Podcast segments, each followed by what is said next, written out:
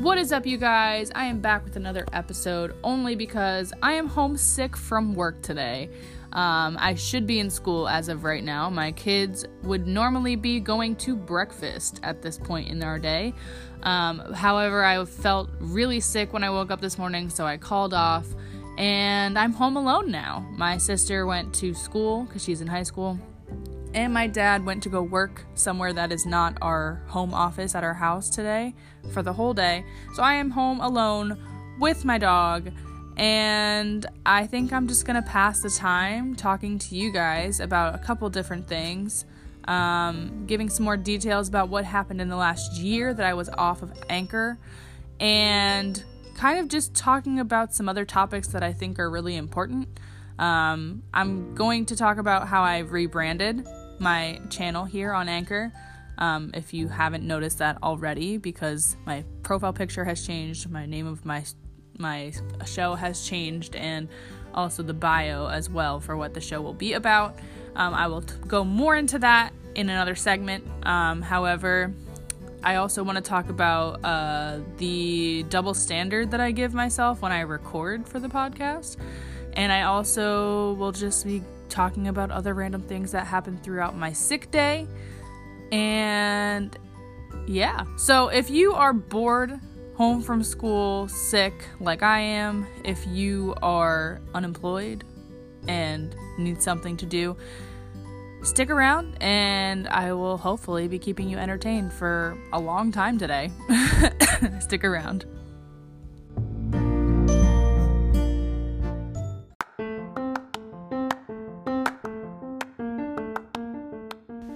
So, just a word of warning um, if my recordings kind of change in terms of echoiness, um, that will be because I am walking around my house doing things and trying to get some stuff done despite being sick today. Um, and I'll probably be going into different rooms. Some of them are more echoey than others, and that's why they might sound different.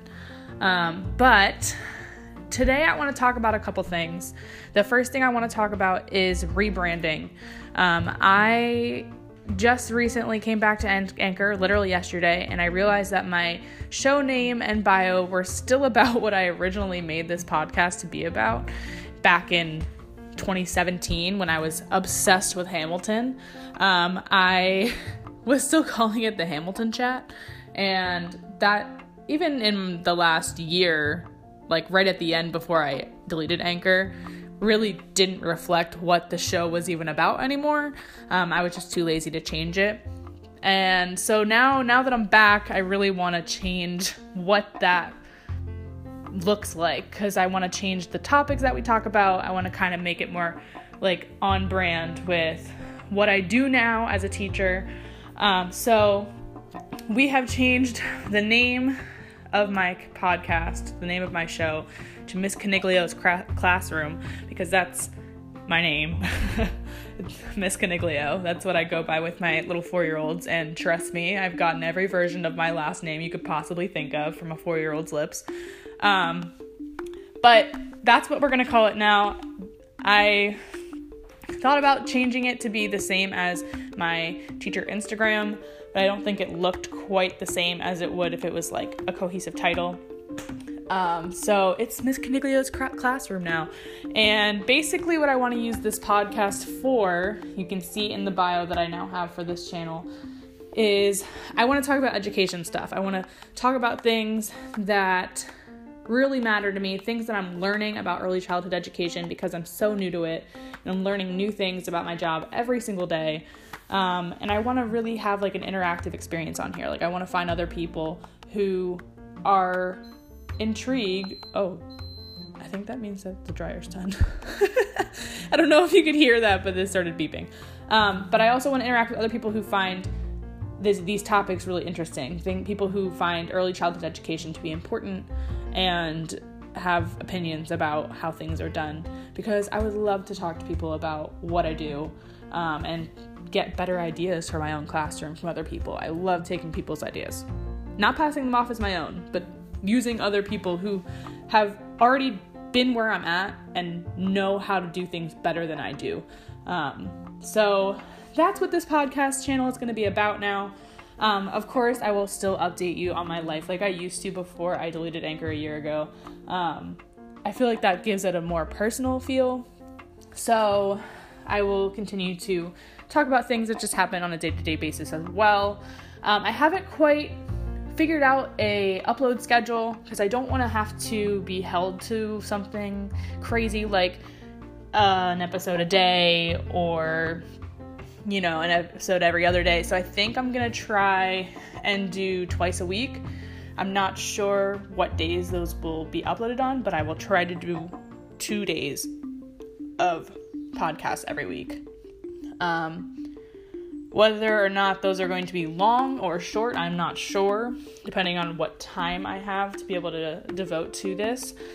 But I definitely want to, you know, grow this channel, make an impact in the education world in, in a way that's different um, than Instagram, and just, you know, talk about my life. It's nice to have, like, you know, something to talk to and get out all my my thoughts too. So, um, if you're down to continue to listen about education and you care about it and you would love to interact with me about that, you should definitely favorite my channel if you're new.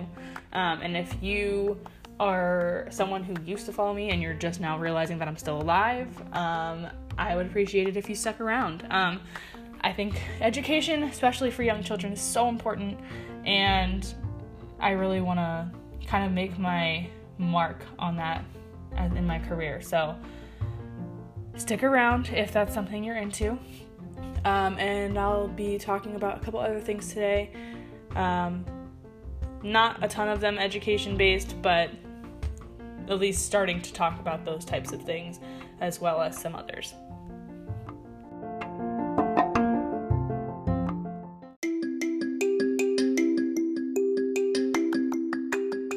So since before yesterday I hadn't had Anchor for a whole year, I when I think about the app and like what I want to do on it, I still think about it in the way that it used to look and the way that you used to be able to do things.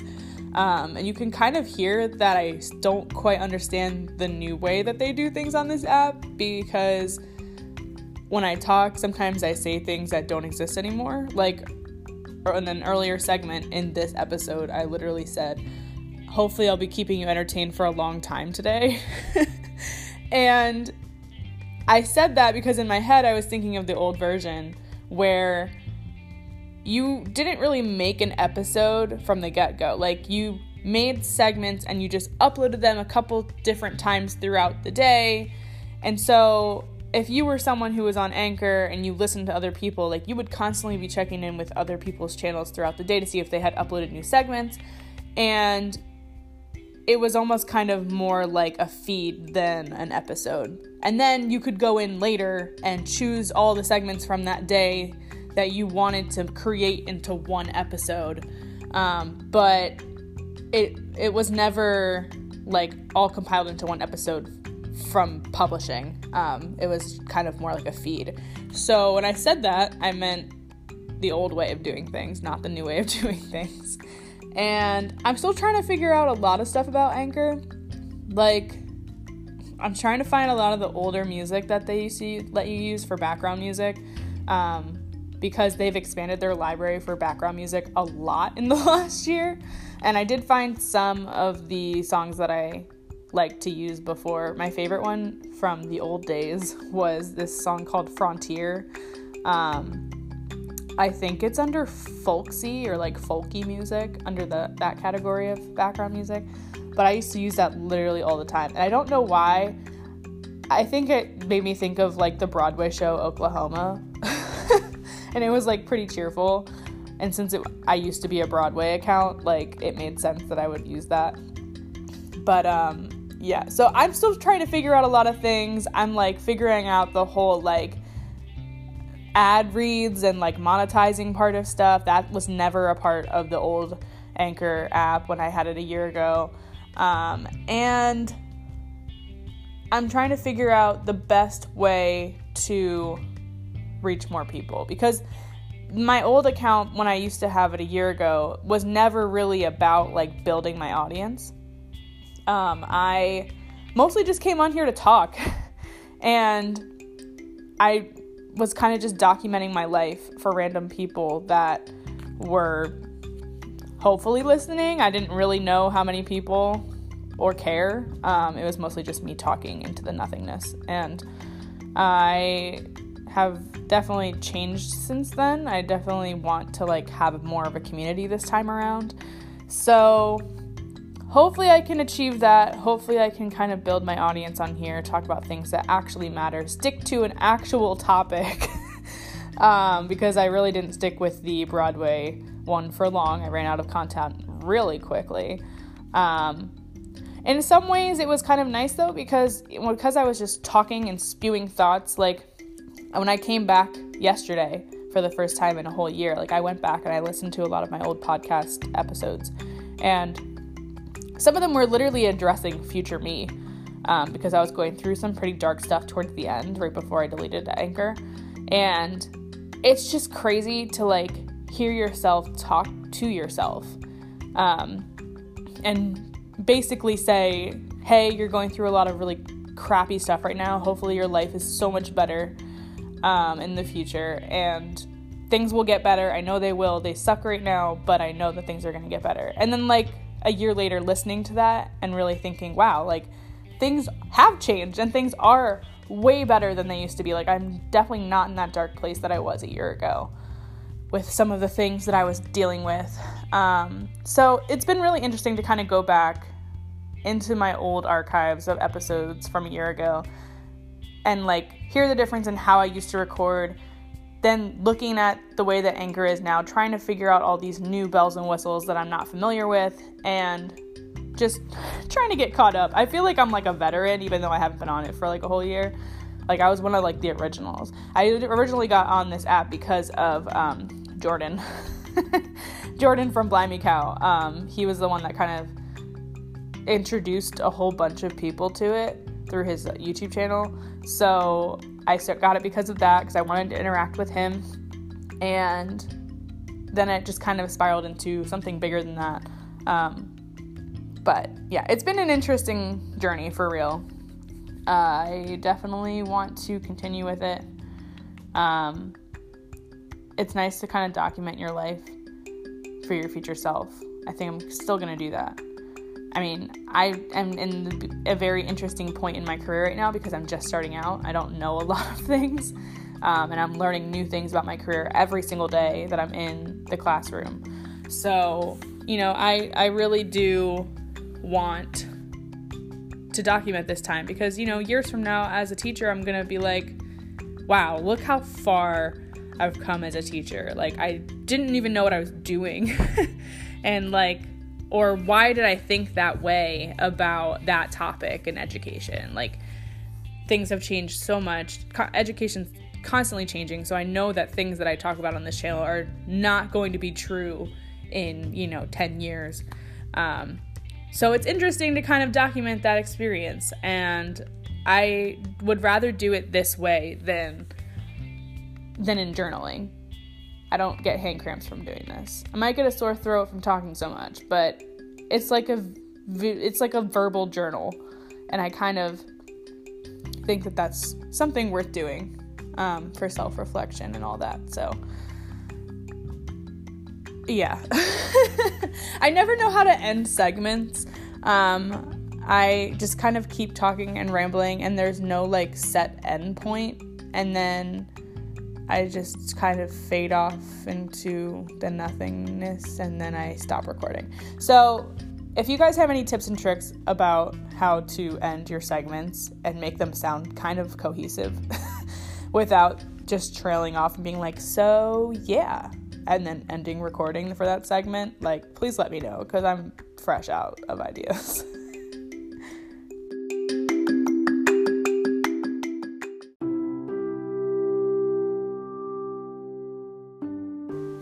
another thing that I wanted to talk about very briefly is that I have this kind of double standard that I put on myself whenever I record for anything. Um, I am a perfectionist, and so anytime that I make any type of like verbal stumble or like have too long of a pause in between my words in a sentence. Like, I immediately have to go back and delete the recording, start over, and basically re record whatever I just said. Because I don't know, I'd feel like I just put myself in this box of like, it has to be perfect, it has to sound like I know what I'm talking about. And when I think back to other podcasts that I've listened to, um, the main podcast that I listen to the most, besides Anchor and random people that I met on here, um, was the Unqualified podcast by Anna Faris. Um, and one of the things that I really loved about her podcast was the fact that she kept all of her all of her verbal mistakes like in her podcast and it, in her podcast I liked that because it made her seem like more human. It made her seem more real. And especially since she's kind of like a celebrity and she's a movie star and she's, you know, she was married to Chris Pratt, like who I absolutely love.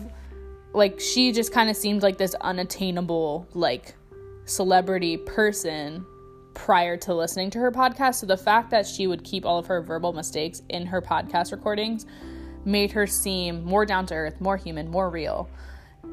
But then at the same time, like I would record and I would not allow myself to be the same as her. I would not allow myself to make those verbal mistakes.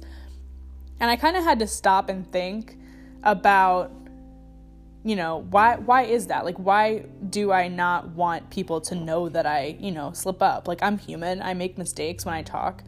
I literally always literally always am like stuttering over words, especially when I'm trying to talk about something really important that seems almost kind of rehearsed. Um, but I love to cut that stuff out. And I think that's because society has kind of made us believe that we need to show everyone our highlight reel. Um, so, social media, especially. Um, I go on Instagram all the time, and I, especially on my teacher Instagram, where I'm following only other teachers.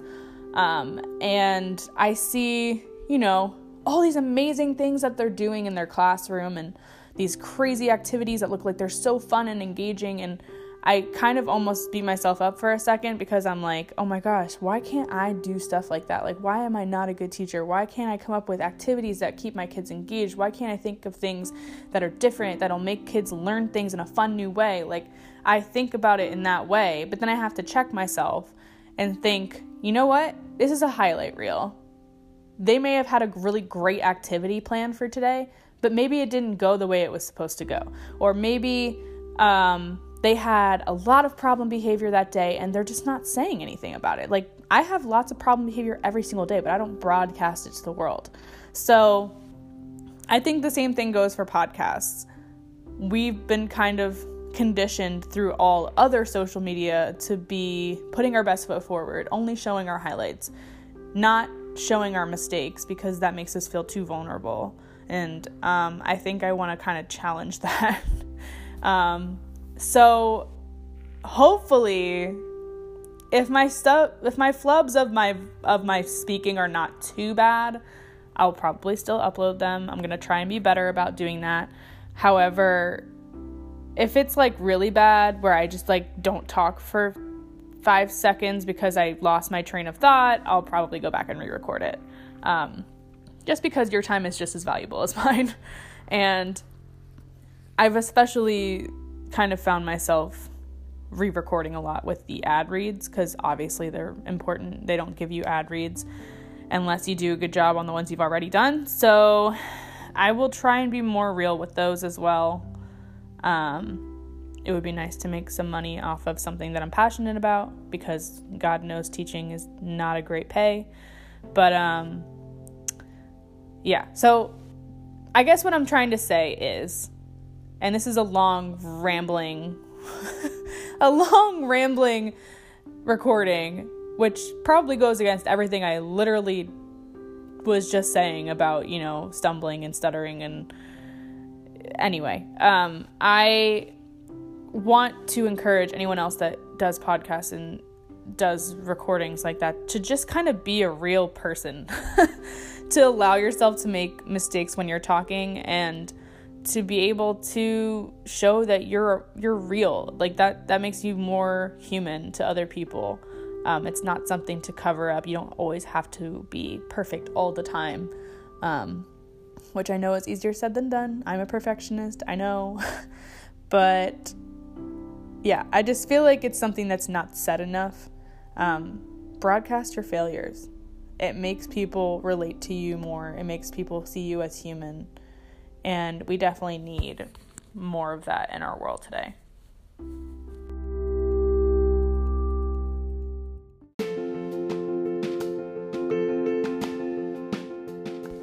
All right, so now I'm going to get into the real meat and potatoes of this podcast.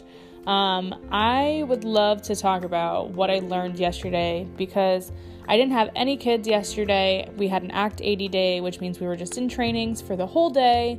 And I really wanted to talk about the things that we were trained on. Um, we were trained on childhood trauma and like understanding it and helping our kids through it. Um, especially since I work in an inner city school district, that's so important. A lot of my kids are going through a lot of different types of trauma, um, whether or not they disclose it to me. Um, but so that was the thing that we did in the morning, and then in the afternoon, we talked about um, incorporating early literacy into our classrooms more. The program that I work for, since it's a state program, a state funded program, uh, it is so, so, so heavy on literacy. Um, the curriculum is so much more academic than regular preschool, and we're really trying to close that gap for these kids that come in not from the best home situations and not from the most like print rich or literacy rich households um, to be able to set them up for success when they go off to kindergarten the next year. So, we talked about literacy in our classroom, ways we can incorporate it, activities that we can do, um, and kind of just understanding how to break down literacy into smaller, more attainable skills. Um, we do phonemic awareness every single day, so that was part of it. But um, I just really want to talk about both childhood trauma, understanding it, relating to it, helping your kids through it, and also talking about the literacy rich environment that your classroom should be, especially in early childhood education. Um, so, I'm going to be making two different segments after this, one about each of those different trainings. Um, so, if you are here because of your teaching or you're here because you want to learn more about teaching, especially early childhood education, this is what you came for. This is information that's going to help you hopefully like it helped me i feel like i'm better off knowing this stuff um, and if you follow me on instagram like i had plugged yesterday at the end of the podcast you might have already looked through my story which i talked yesterday evening in my classroom on my story on instagram about everything that i learned so i'm kind of going to reiterate some of that it might sound a little redundant if you went over there and saw that already but I will also be adding some new information.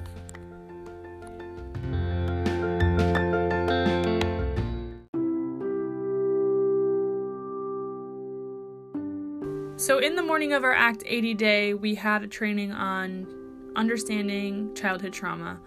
Um, and basically, what it covered was the different types of childhood trauma that children may be experiencing that we have in our classroom, um, and also how it affects child development, and also how we can help kids who are experiencing these different types of traumas.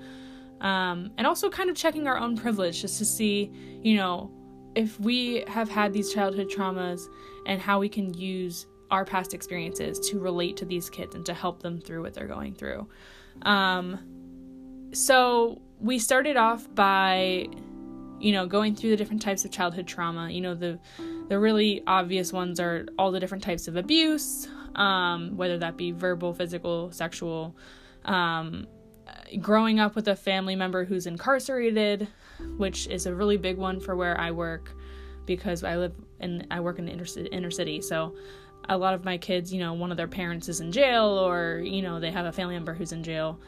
So that one definitely was one of the bigger ones that I kind of noticed with my own kids whenever we were going through the different types of childhood trauma.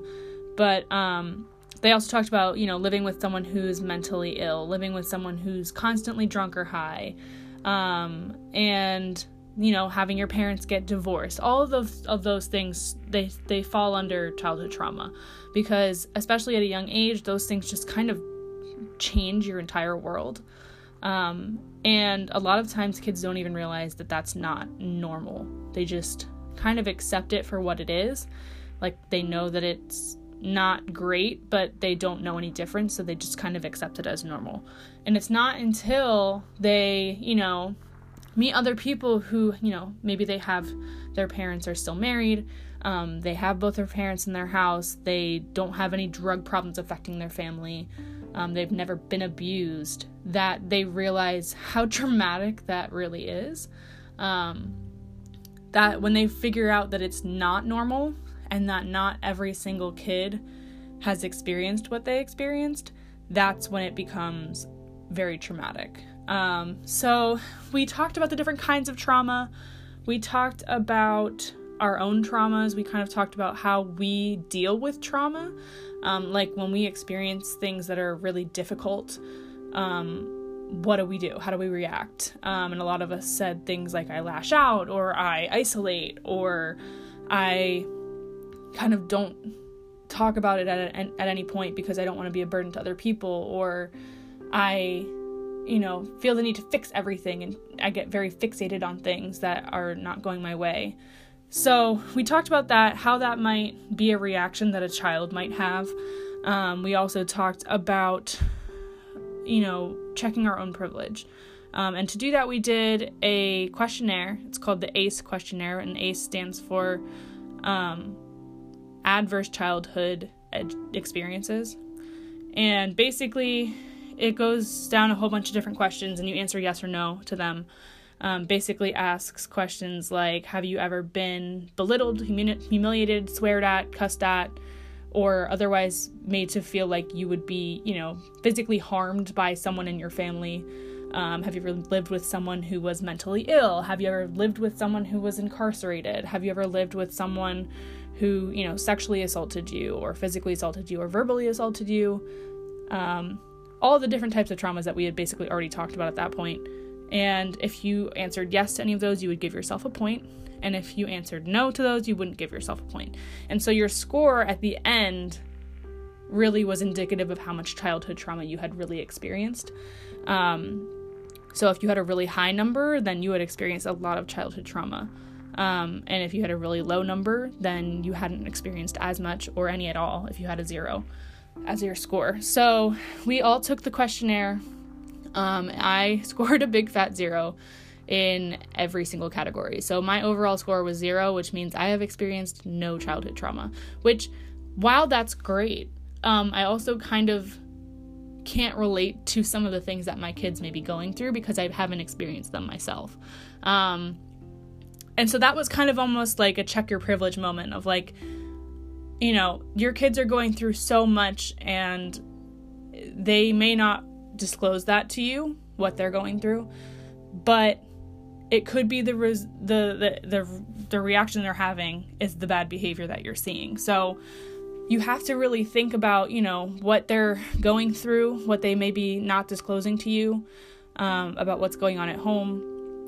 And i think often if something doesn't happen to us we just kind of assume that it isn't happening it's kind of out of sight out of mind it's not something we've experienced so it was a check your privilege moment of like, what am I ignoring because I've not experienced this myself? Um, why, why when I see bad behavior is, you know, what's going on at home, not my first reaction because I haven't had any type of bad behavior as a result of childhood trauma. Um, that's not my first thought when I'm thinking about why somebody is behaving badly because I haven't ever used that as a reason for my own bad behavior. Um, and so it was a really check. It was a real check your privilege moment, and I really felt that that was important. Um, and we talked about you know how you can make your classroom a really warm, inviting, you know, safe space for them to come and learn when they're not at home and dealing with all of these childhood traumas. Um, we talked about, you know, trying to make them feel normal just for, you know, the six hours a day or eight hours a day that they're with you. Um, and when they're experiencing those childhood traumas, like that's all they really think about is what happens when I go home. And so, in order to make sure that they are staying on track learning wise and learning all the things that they need to learn to be successful in life, I mean, it really all starts in pre K. That's when you learn all the basics of everything um, before, you know, kindergarten, which also counts as early childhood education. It's really, really important for us to try and get through to that kid because if they are experiencing these childhood traumas, we need to do everything in our power to make sure that they stop. Um, and that starts with creating an environment where they feel that they can talk to you about what's happening at home, um, a safe space where they can reach out for help. And once we resolve that, then we can create a place for them where they can learn and that they can get back on track in terms of education. So we talked about that a little bit. Um, and we also played a game. I'm blanking on the name right now, but basically we built a brain. we were divided up into different groups. I think there was seven groups of like four or five people in each. There was four people in my group, and basically you construct a quote unquote brain of a child. Um, it's a basically like a, a, a card game that also involves like pipe cleaners and straws. And so you roll a dice, you find out what the basis of your brain is going to be, and if it's a really sturdy, um, if it's a really sturdy base, it's going to be immensely easier for you to continue to grow. Um, but if it's really not a sturdy base, then you know everything else on top of that is going to be a little topsy turvy. So it kind of was an analogy of, you know, when you're born, you're born into a situation. You're born into a family that you don't necessarily choose. And sometimes that family and that situation is great, sometimes it's not. Um, and so it's really a gamble. you don't really get to choose. And so my group was lucky enough to roll the highest number, and so we had the strongest base. And then we were able to roll again and get um, some more emotional supports, and that's also in quotes because they were technically straws, um, that you can use whenever you want within the first five years of your kid's life to strengthen any pipe cleaner that doesn't have a straw on it already. So basically, you build your base. After you build each level, you can't change anything about the previous level. So you build off of it and build off of it and build off of it for eight years. Um, the first five years, you choose three cards. They're either going to be, you know, a great thing that gives you a pipe cleaner and a straw. It's going to be a not so great thing that only gives you a pipe cleaner, or it could be in the middle thing where you have to roll, and if you roll an even, it's a good thing. If you roll an odd, it's a bad thing, and then you might get a straw with your pipe cleaner. It might, you might not. So basically, you build your brain and build your brain and build your brain. You want to have your brain be the tallest out of everyone's structure. Um, but it's a really great a really really great analogy for you know children's lives. Like they don't get to choose what happens to them. Um, they don't get to choose whether or not their caregiver is really great or really not so great. Um, and they don't get to choose whether or not they you know have the emotional support they need or they you know get hit by a natural disaster or they get bullied at school or you know there's just a million different things that happen to kids every single day that either help or hinder them. And when you're in that part of your life in those first couple years of your life it really changes how your brain really is wired um, because it's still forming. So it was really interesting to see like how having a really strong base at the beginning was helpful later in the game um, having a really great home life, essentially, and having a really great supportive environment to live in. Um, basically, made your life easier going forward um, and made your development stronger. So it was a really fun game. I will try and look up the name of it and tell you in a different you know, podcast probably what it is because I can't think of it right now. But it was really fun. Ours fell over. Later in the game, they have these things called weights, and they're like a weighted thing that you can have to hang on different parts of your bo- of your brain. Um, and if you don't have that firm foundation, it's probably pretty evident that you could potentially have your thing fall over. If it falls over, you're disqualified. So those weights are, you know, terrible things that happen later in life in the last three years and years six to eight. And I thought that that was a great analogy for, you know, if you don't have that firm foundation of your development in the beginning, when bad things happen to you later, you're not going to know how to deal with them and you're going to crash. So it was a really cool game that I don't feel like I've ever heard of before. um, and it was a great analogy for just, you know, what we're doing every single day really matters because especially with early childhood education like we're forming these kids minds and these perceptions about themselves and how they deal with things. And we're giving them the social emotional skills to be able to fall, solve their problems and we're giving them the academic needs that they need. And it's all part of a great big base that's going to carry them for the rest of their life. Um, we're forming these young minds every single day and it was kind of cool to see it physically in this game. Um, so we did that. we talked about, you know, some strategies to use with some of our kids, talked about de escalation, um, and it was a really great training. Like, I felt definitely more prepared coming out of it than I had. When I work in that er, inner city school district, like I sometimes feel a little bit out of place because I didn't grow up in an inner city area and I haven't experienced any type of trauma growing up. Like I had a great upbringing and a great childhood. So I don't really understand what these kids are going through. Like I feel for them, I do. I just don't know how I would have dealt with it if I had been in their shoes. So I don't really know how to help them.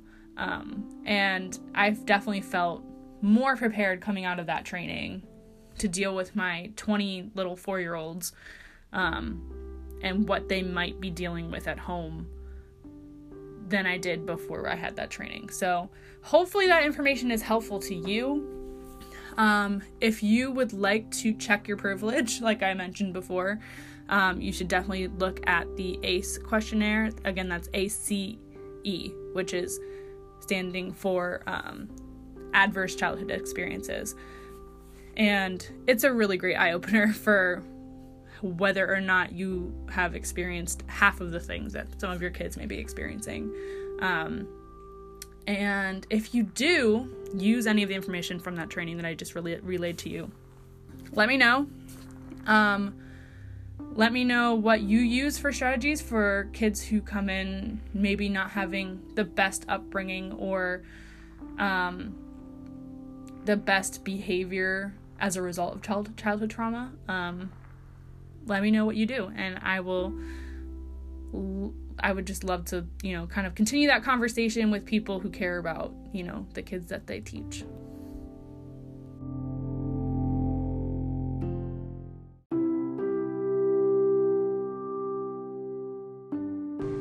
So when I started recording this podcast, um, I had an idea of like how long it would take me to record the whole thing, and then how long it would take for me to like edit it and broadcast it. And so far, that timeline has been completely scratched. Um, I started recording this on Friday, and now it is uh, the Wednesday after. So I've been a little busy. Um, after my sick day, I had like a ton of stuff going on over the weekend and then I was like, you know, into the new work week. So I've been crazy busy since last Friday and I never finished recording. Um, but today, uh, we were supposed to have a professional development like meeting thing after our early dismissal at 12:50, but um, the people who are going to come and do the training for our meeting, they are not allowed to come because um, they had to take a day off basically because Um, they worked for the state government, so they had to observe a like National Day of Mourning to honor the late President Bush. So they were being sent home early today and they couldn't do come to our training. So instead of us going to this training, we've just been in our classrooms all afternoon. Um, my assistant teacher left for the day, so I'm just kind of in my classroom by myself getting stuff done. But before she left, one of the things that we had to do in lieu of not going to that training was looking at the PowerPoint from the Lakeshore um, training that we had on our professional development day, like our Act 80 day last week. Um, and so we had to come up with like things from that training that we can re- be using in our classroom, um, whether that's from the Lakeshore box of stuff that they gave us at the end of the training or like the stuff from the actual training itself. Um, so it was kind of a good refresher of what had happened in that training because I was thinking about the, that today. And I was like, oh my gosh, I never finished my podcast. And one of the things I said I was going to talk about was that training. But it's been so long now. It's been like almost a whole week that I don't remember what we talked about. So they sent us the the presentation basically the powerpoint that she had used for that um, and so I have it queued up that I can talk about some of the things that she had went over with us. Um, so I'm gonna do that now, just so that I can say that I did it and to get it done. Um, and then I will talk about some of the things that they gave us in our box.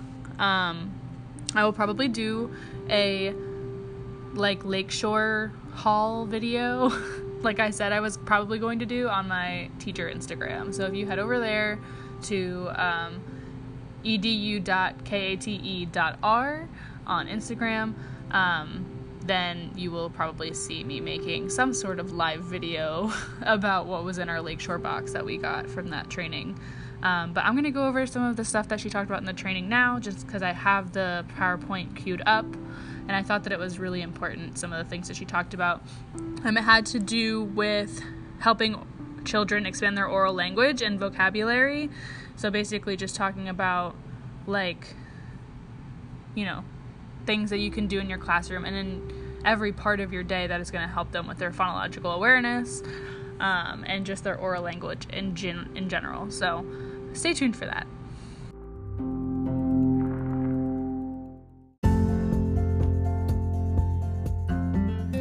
So, one of the first things that she talked to us about was what phonological awareness is. Um, and she did some activities with us throughout this whole training that kind of kept us engaged, but also helped us to literally like act out what phonological awareness is like, um, and how we can do activities like this with our kids.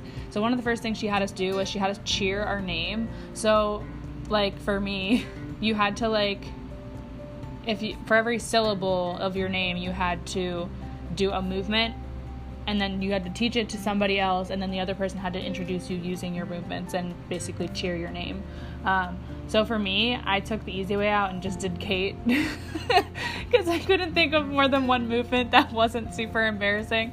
Um, but i could have done like caitlin or like you know i could have done my full name which would have been like caitlin caniglio and it would have been like a lot of movements. But i just had like um, I think I just did like some weird hand movements where they were like almost kind of like doing a wave across my hands. I don't know. It was weird, but I did it for the one syllable of my first name. Um, but yeah, some of the ones that people came up with were really cool. That's like another way that you can like teach syllables to your kids. Um, then she had us talk about like the difference between phonemes, phon- phonological awareness, and phonics, um, which I was surprised they like didn't really know the technical definition for any of them um, because I've definitely had classes about like how to teach reading to kids, um, but yeah, I didn't have like any type of like in my mind at least at that moment any type of actual definition for any of them. I know phonemes are like the parts of words and like phonological awareness is like the letters and like phonics is like how you kind of put all that together to l- learn how to make words and read. Um, but she went into that more specifically. So like phonemes, um, it's like recognizing individual sounds, and you can connect that the letters represent sounds, um, and you it may or may not correspond with letters of the alphabet. So like sometimes a sound might not be just one letter. Like it might be like two letters, which would be a blend. Um, so that was phonemes, and then she they were just talking about language and how like sometimes language can be really tricky. Um, for like cat is super easy because it's like you know you have your beginning sound of k, you have your middle sound of a, and your last sound of your ending sound of t or t, and um, but then there's like other words like phone where like two letters make that f sound.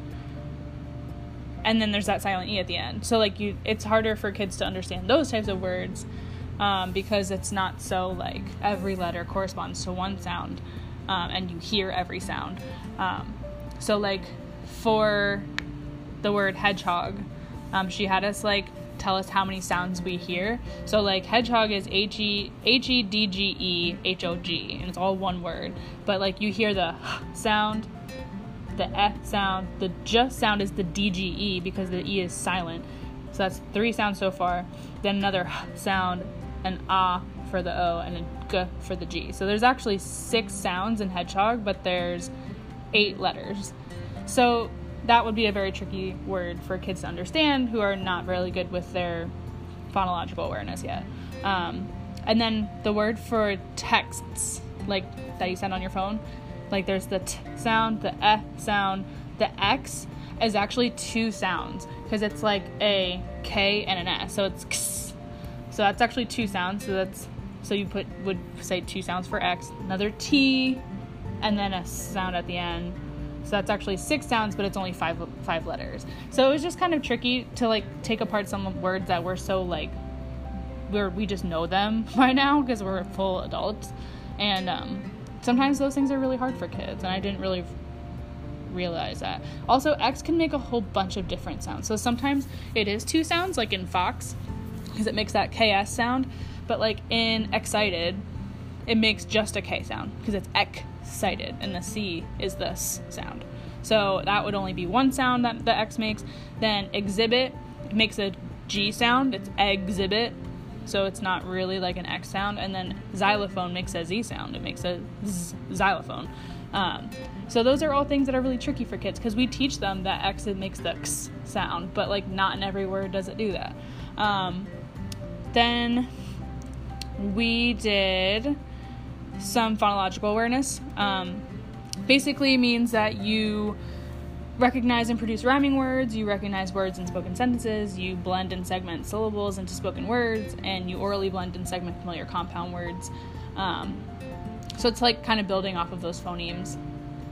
And it also is blending and segmenting onset and rime in a single syllable spoken word.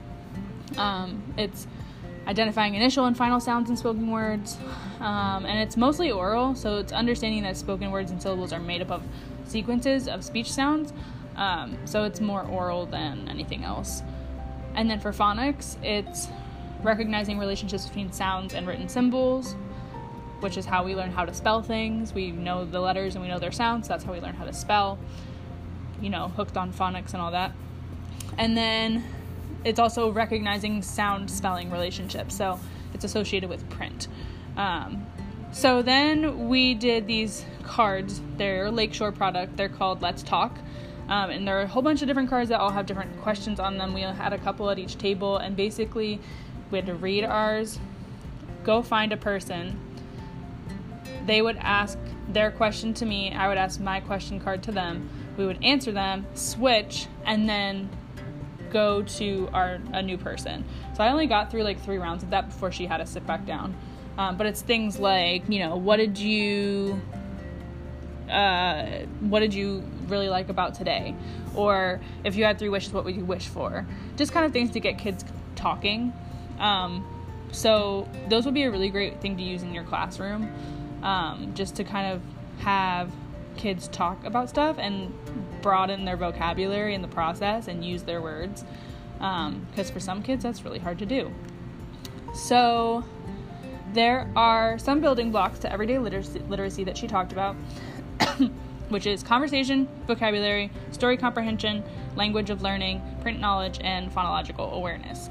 Um, she went through pretty much all of those, but I'm not going to do that because it'll take forever. Um, she also went over seven steps to engage our learners in phonological awareness, um, teaching language and listening through the senses. So, using sounds, modeling the language of phonemes, listening, and draw- drawing on a sound, like drawing it out. So, she had us do some stuff with some pictures. Again, this is all stuff that I really couldn't show you, or like I couldn't really tell you about it without showing it to you. Um, she had us look at some pictures of different animals, and so it was like a pig, a cow, a sheep, and a horse. And basically, she was like, What sound does this make? Can you write that sound out? And it's really hard to write out sounds like that because they're not like confined by letters. so it was just an interesting way to like try and change how we do things. Like a, we say like a sheep goes ba, but like sheeps don't actually go ba. They go like meh, and like that's not really something that you can write out. Like we usually teach them the sound that is able to be written out. Um, another thing we can do to help with phonological awareness is teaching nursery rhymes um, songs, tongue twisters, in like a fun and playful way. So you can like change the pace, change the style, and then create a, a zipper song. So a zipper song is basically like a well-known song that you just change the lyrics to. So we did if you have if you're happy and you know it. um, so you can change the words completely, or you can just add new verses to introduce new feeling words. Like instead of if you're happy and you know it, you can say if you're sad and you know it, cry a tear, boo hoo. Or if you're mad and you know it, use your words, I'm mad. if you're scared and you know it, get some help, help. If you're str- frustrated and you know it, breathe in deep, and then have them breathe. Um, that's called a zipper song, um, which I think I'm definitely going to try and do that in my classroom because they know like Twinkle Twinkle Little Star, but it would be interesting to kind of change that a little bit just to see if they're paying attention and to also put in some new vocabulary words. Um, so then we did I'm a Little Teapot, same thing with the zipper song. Then we did things where they had, we watched a video of a Spanish classroom with subtitles where they basically had the kids act out a story, which was really cool to show them, like, you know, first first, middle, and end of the story, like what comes next, help them really understand the story. Like, obviously, those kids are never going to forget that story because they lived it. Um, and so I think I definitely want to try and do that, more of that in my classroom. Another thing you can do to help with phonological awareness is to use think alouds to draw attention up to the parts on which you want focus. So if you're reading a book and you really want them to focus on a certain part, you can kind of start with those like, I wonder why, blah, blah, blah, blah, blah. And that'll kind of be a think aloud to help them draw attention to what you're thinking about and maybe get them thinking on it about it as well. Vocabulary is so huge with phonological awareness. So she put up a bunch of pictures and had us take like I want to say it was 10 seconds for each picture to write down every word that comes to mind that you could use as a vocabulary word surrounding that object. So one of them was a penny and I wrote down like a ton of different things. Like I think I wrote down like money, coin, pay, um, I think I wrote down. I don't even remember. I can get it out really quickly. I wrote money, coin, Lincoln, because Lincoln's on it, cent, one, pay, useless, because apparently those are useless, change, small, metal, brown, all those things. I only had 10 seconds. And then there was a picture of a combine, a row of combines like going through a field, and I wrote farm, combine, field, rows, wheat, farmer, yellow, mow, collect.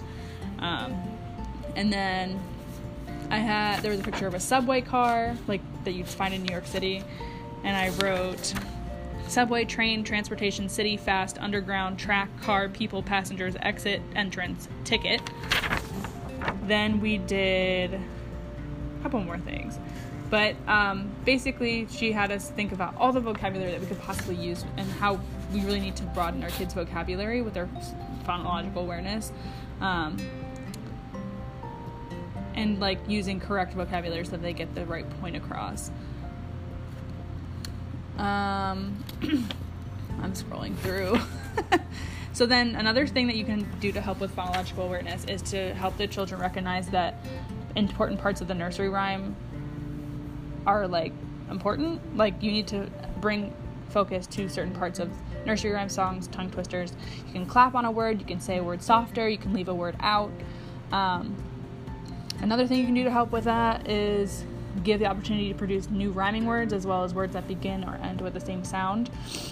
For that one, she had us do this really cool activity where I got to draw a monster. it's called Monster Draw. Um, and basically, there was this story that it rhymes so the kids can kind of figure out what comes next.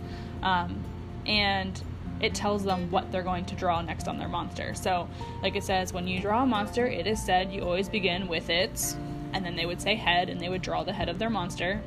Then it would say, he'll be able to see when he flies if you draw two bright eyes. And then they would draw the eyes. So then it goes through and basically says all the different parts like, I'll tell you which way the cold wind blows. Our monster will need a great big nose. Um, look to the north and look to the south. Now we give our monster a mouth. Some above, some up above, and some beneath. Our monster has lots of teeth. Now it's now under his chin. Let's just check that if that's where we should put his neck. Um, so he won't be tipsy toddy. Let's give him a polka dot body. Um, if he really, really begs, I guess we could give him legs. To make our monster nice and neat, we'll get have to teach him to wipe his feet. To notice a notice sent by airmail, we can't forget the monster's tail. Isn't he fierce? Isn't he hairy? But don't you think he's a little scary? So it's just something that like is super vague.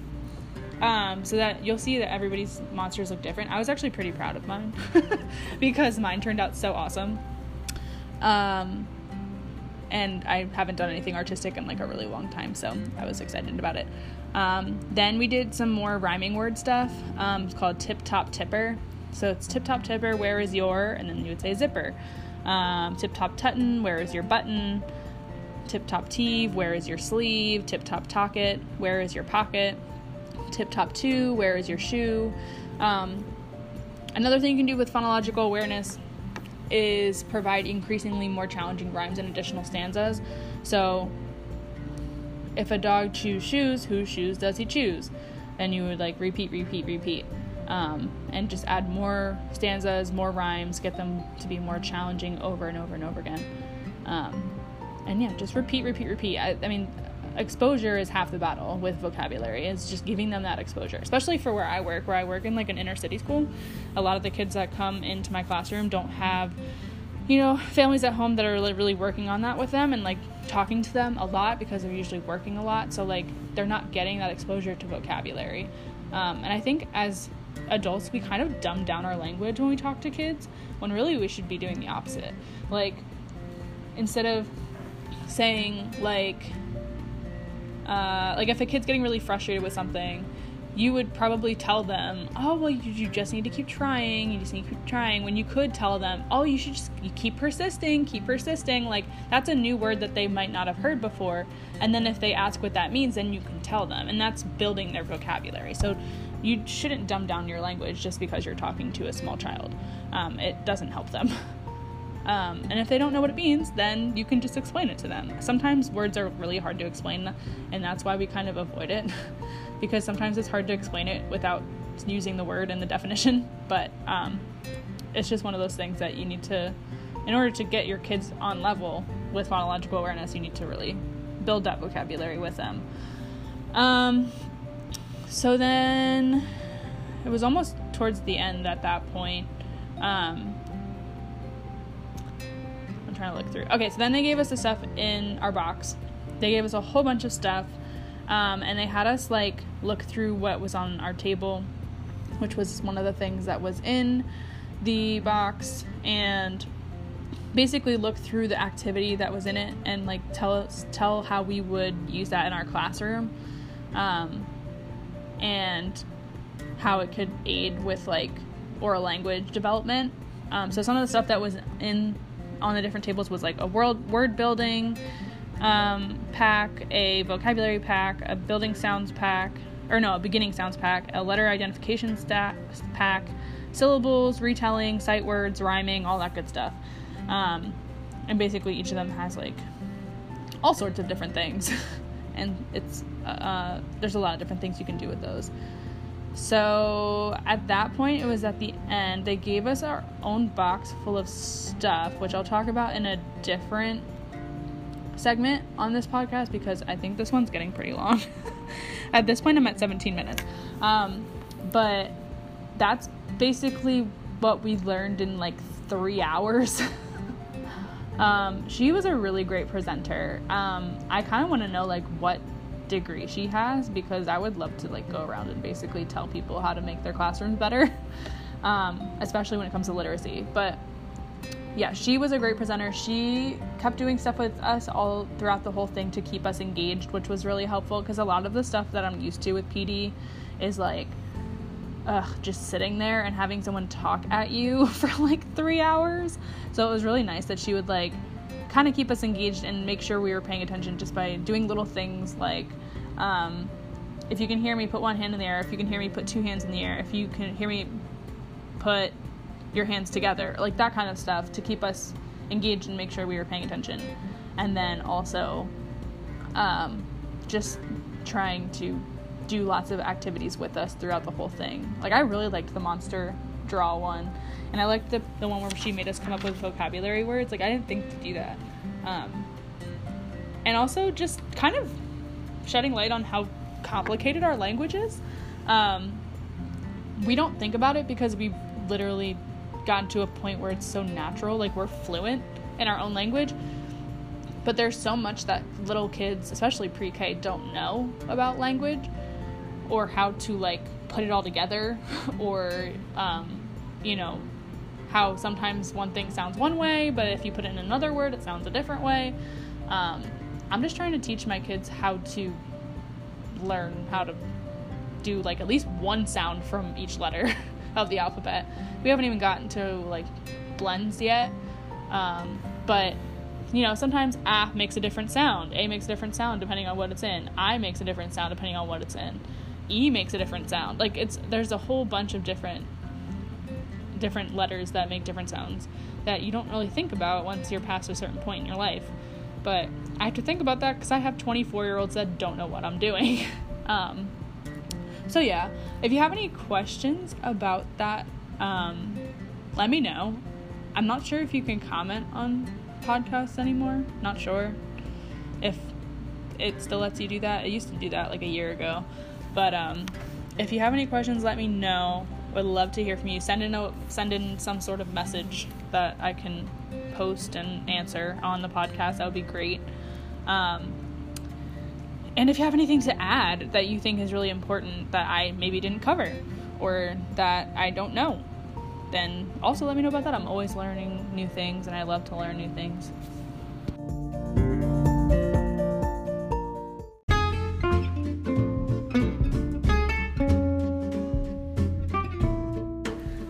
Okay, so maybe I won't be going through the Lakeshore box because I think my assistant teacher literally moved it and took everything out of it and put it all in our storage already. And I didn't get a good look at it, so I can't really tell you what was in it. um, actually, it's kind of weird. She literally just walked in here after she left literally almost an hour ago. Um, apparently, she left her phone in our classroom and I never noticed. Um, but anyway, now I'm back by myself. Literally, she walked in like right as I finished that last recording. Um, it was kind of awkward um, because I was like recording and she walked in. Um, anyway, I thought I saw the box and it's not the right box. I thought it was the Lakeshore box. It's actually our uh, it's our box from Oriental Trading that we got stuff. Um, but yeah, I don't know what was in it because I didn't really get a look at it before we brought it to the classroom and she took everything out of it and put it in different areas. I th- these kind of look like they're part of it. Oh, they they sewed the plastic on. This is probably it. So we got a magnetic learning rods.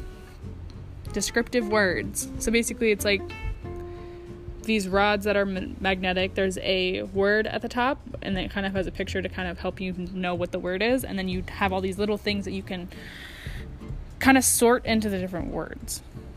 Um, and then you can put them underneath on the rod part where it's magnetic.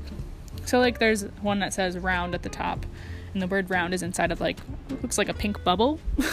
and then you have to find all the little pieces that are round, like a clock, a beach ball, a button, a bike wheel, and you put them underneath it on the magnetic rod part.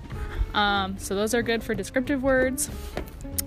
And then we also have more rods, but these ones are category sor- sorting. So, like one of them says farm, and there's a picture of a barn with the word farm, so you kind of know what it's talking about. And then the pieces that go underneath it are a windmill, a bale of hay, a tractor, and what looks like a farmer with a pitchfork. um, so it's just category sorting, which is always good. Let me see what else. Oh, uh, I think there's another magnetic rod. I don't want to get it out because it's very precariously placed in our shelf. Um, called, it's probably about sequencing, and then there's a touch and touch and match guessing game. Um, so basically, it has a bunch of cards with pictures on them, and you have to match them with an actual object of what that was a picture of. So like there's pictures of realistic items like that they actually have in the box.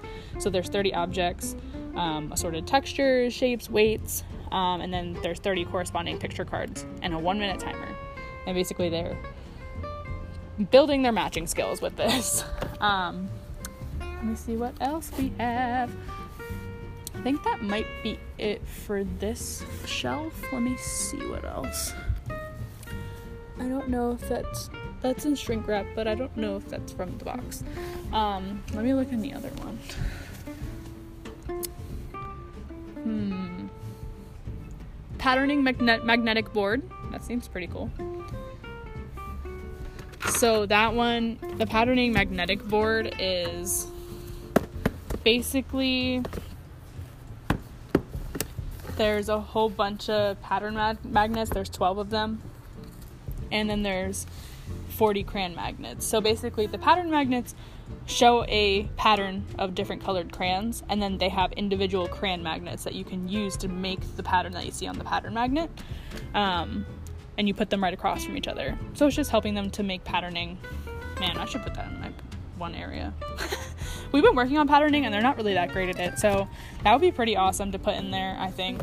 Um, to put in like my table toys area. We've been doing a lot of like sorting and patterning and stuff, and some of them really aren't getting it. So that could be a cool thing that I could use with that. Um, let me look at this one. If I see any more shrink wrap things, it's probably from the box. I don't see any there in our dramatic play shelf. Let me look in this one. Alright. Um, not seeing anything here either. I don't see any. Oh, maybe that one's new. It's in shrink wrap, but I don't know if that's in there. She literally kind of talked about them, but she didn't really go over every single thing that she gave us. Um, we have a lot of lakeshore stuff, so some of this might not be from the box that she gave us. Some of it might just be that we have lakeshore items because um, the kind of annoying thing almost about my program that I work for is that because it's a state funded government a, a government state funded program, we have to get all new things. Like we can't buy things from third parties like Amazon. So um, we pay an arm and a leg to Lakeshore to give us supplies and different materials and stuff that we can use in our classroom instead of buying them for a third of the price on Amazon because we have to. Um, so a lot of the stuff in here is from Lakeshore, and I don't really know um, which ones are from the box from last week or which ones are from um, which ones are from literally any other day. um, I'm just trying to put them back now so they don't get lost. There's the magnetic rods, and then this needs to go somewhere. Where did I just take this out of that I don't even know where to put it? Do you ever do that? I do that. Anyway, that's what I can tell you right now. As of right now, I mean, I don't know if even any of those were from the box because they were in shrink wrap, but we have other stuff in shrink wrap from Lakeshore that I'm not sure was from the box either. Anyway, um, so that was some of the stuff that they gave us. I thought that was super nice of them um, because not only did they send someone to spend three hours three hours of their time telling us about stuff, talking at us for three hours, but they also gave us free stuff. And Lakeshore is pretty expensive. Like I said before, it's way more expensive than like Amazon. So I thought it was super nice of them to give us that stuff. I'll definitely use it in my classroom. Um, maybe I'll make a podcast segment about that later to kind of talk about what how I might use each of those in my classroom. Um, I don't want to do that right now. I've been talking for like a really long time. so I'm going to go. Um, I have about five minutes until I have to clock out for the day. And I just spent like the last 40 minutes probably talking about things that happened last week. Um, but I'm going to continue to work probably past when I clock out because that's what I do almost every day and get some more stuff done before tomorrow. And yeah, hopefully, any of the information that you heard on this podcast today was helpful. Um, if it was, let me know. If you have anything to add, because I'm not an expert, please let me know. And hopefully, we can do this again soon. Um, I definitely want to talk about bigger topics like I did in this podcast. Um, whether or not it's from like an Act 80 day or not. But um, if you have any suggestions of things you want information about, ever with with regards to like education, specifically early childhood education, send me a message. I would love to have some suggestions for what people want to hear on the podcast. All right. I am going to go. I never know how to end these things. I'm going to go and I'm going to go continue to work. And I hope you have a fantastic day. I'll catch you later.